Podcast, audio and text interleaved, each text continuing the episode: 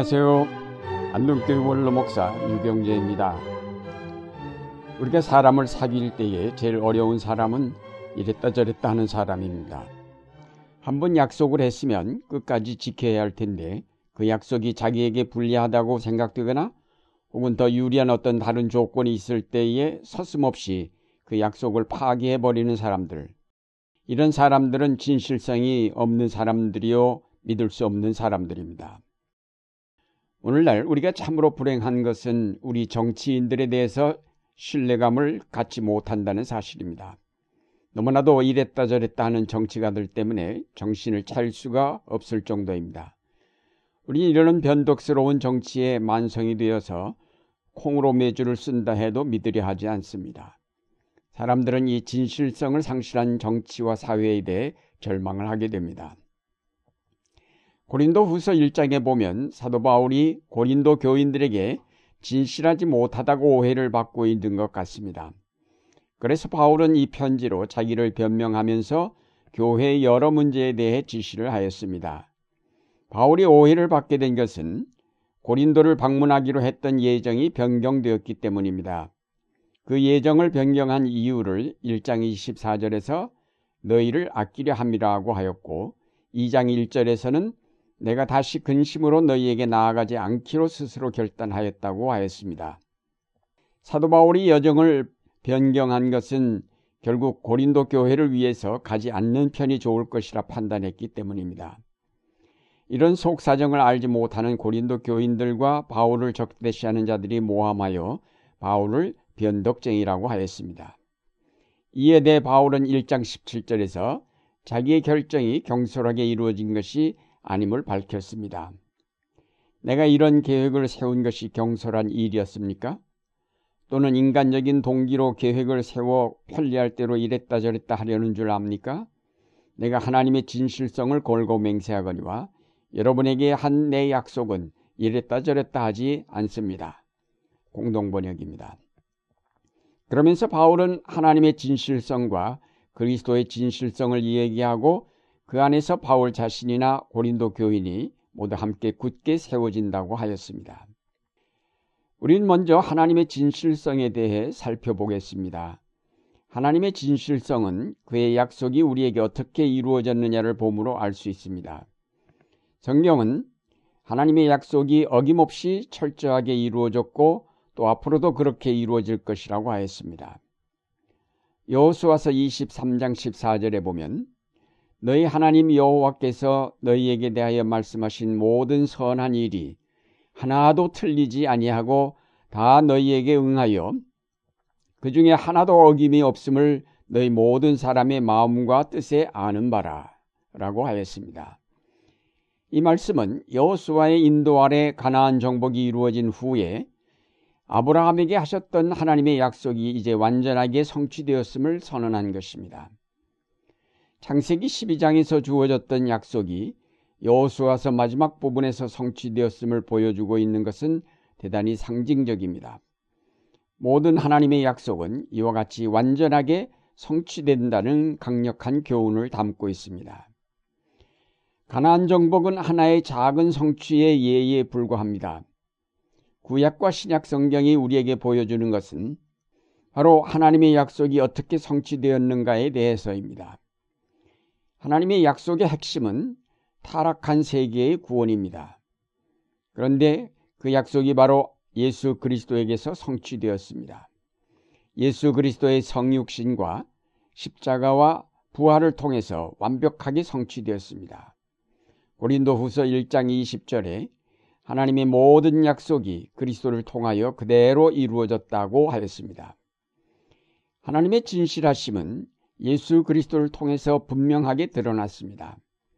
그것은 다시 오시겠다고 약속하신 예수 그리스도와 하나님의 나라도 반드시 약속대로 성취될 것임을 뜻합니다. 하나님의 진실성은 모든 역사 속에서 그대로 증명된 것이기에 그것은 바로 이 역사의 기초요 우리 구원의 근거입니다. 만약에 하나님이 우리 인간들처럼 혹은 오늘날의 정치가들처럼 이랬다 저랬다 하시는 분이라면 이 역사는 어떻게 되었으며 이 우주는 어떻게 되었을까요? 뒤죽박죽이 되고 말았을 것입니다. 우리는 지금 하나님의 진실성을 바탕으로 존재하고 있습니다. 하나님이 진실하시기 때문에 우리가 이 지구에서 안정된 삶을 누릴 수 있는 것입니다. 오늘날 우리의 사회적인 삶도 안정을 얻으려면 정치가들이 진실해야 합니다. 오늘날 우리가 불안한 까닭은 바로 삶의 가장 중요한 부분 가운데 하나인 정치가 진실성을 상실했기 때문입니다. 우리는 하나님의 진실성이 이 역사를 주관하고 계시기 때문에 그 역사가 선한 것이며 또 선이 반드시 이루어질 것임을 확신하게 됩니다. 하나님의 진실하심은 그의 예정에서도 나타납니다. 하나님은 우리를 창세전에 예정하셨다가 이제 그리스도를 통하여 우리를 자기의 아들이 되게 하셨습니다. 창세전에 세우신 뜻이 중간에 변함이 없다가 때가 되어 나를 부르셨다면 나의 구원은 이미 보장된 것입니다. 지금 내 신앙의 삶은 불완전하여 보잘 것이 없지만은 그러나 나의 구원이 예정에 따라 이루어진 것임을 생각하면 나의 구원의 완성은 틀림없이 보장된 것입니다. 그것은 하나님이 진실하시기 때문입니다. 이와 같이 하나님은 여러 모양으로 그의 진실하심을 우리에게 나타내 보이시면서 우리로 그 안에서 참된 삶과 안정과 평강을 누리게 하십니다. 다음으로 우리는 하나님의 진실성의 가장 온전한 표현이신 예수 그리스도에 대해 생각해 보려 합니다. 고린도후서 1장 19절에 보면 하나님의 아들 예수 그리스도는 이랬다 저랬다 하시는 분이 아닙니다. 그리스도에게는 언제나 진실이 있을 따름입니다. 라고 하였습니다. 예수 그리스도는 하나님의 진실성의 표현일 뿐 아니라 그 자신이 진실하신 분이라는 말입니다. 성경이 우리에게 말해주는 그리스도의 진실성은 그가 아버지 하나님께 완전히 순종하심으로 이룬 것입니다. 다시 말해서 하나님의 모든 뜻을 예로 받아들임으로 이룩한 진실입니다. 하나님의 아들로서 영광의 보좌를 떠나 인간 가운데 오셨고 마침내는 십자가의 죽음까지도 그대로 예로 받아들이신 예수 그리스도의 진실하심은 바로 아버지 하나님에 대한 변함없는 신뢰에 근거한 것입니다. 진실하냐 하지 못하냐라는 것을 가늠하는 기준은 하나님께 있습니다. 자기 편리와 자기 이익을 추구하는 사람은 결국 어떤 때는 하나님을 찾고 어떤 때는 하나님을 욕되게 합니다. 그러나 진실한 사람은 자기에게 고난과 불이익이 돌아와도 하나님께 무조건 순종하는 사람입니다. 오늘날의 정치가들이 진실하지 못한 까닭이 무엇입니까? 그들이 가진 욕망 때문입니다. 아무리 정치가들이 입으로는 진실을 표방한다 하더라도 그것을 신뢰할 수 없는 것은 자기를 위한 욕망들이 너무나 눈에 분명하게 보이기 때문입니다.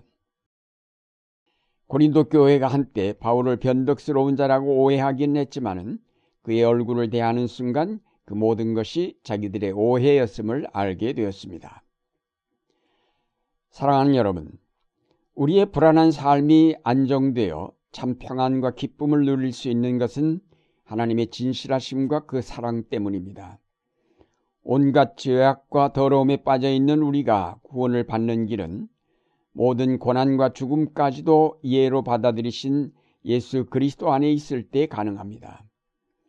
오늘날 진실성이 사라져버린 불안한 사회 속에서 우리의 삶을 안정시킬 수 있는 길은 오직 하나님의 진실하심에 의지할 때입니다. 우리가 하나님의 진실하심이 가져오는 참 평안과 기쁨을 얻으려면 예수 그리스도와 같이 무조건 그 말씀에 예로 대답하며 순종하여야 할 것입니다. 우리가 진실한 응답을 주님 앞에 드릴 때 주님께서 우리의 삶을 변화시키시며 우리 속에 놀라운 하나님의 은혜로 채워 주실 것입니다. 하나님의 부르심에 진실하게 응답함으로 놀라운 은혜를 체험하는 여러분의 생활이 되시기를 바랍니다.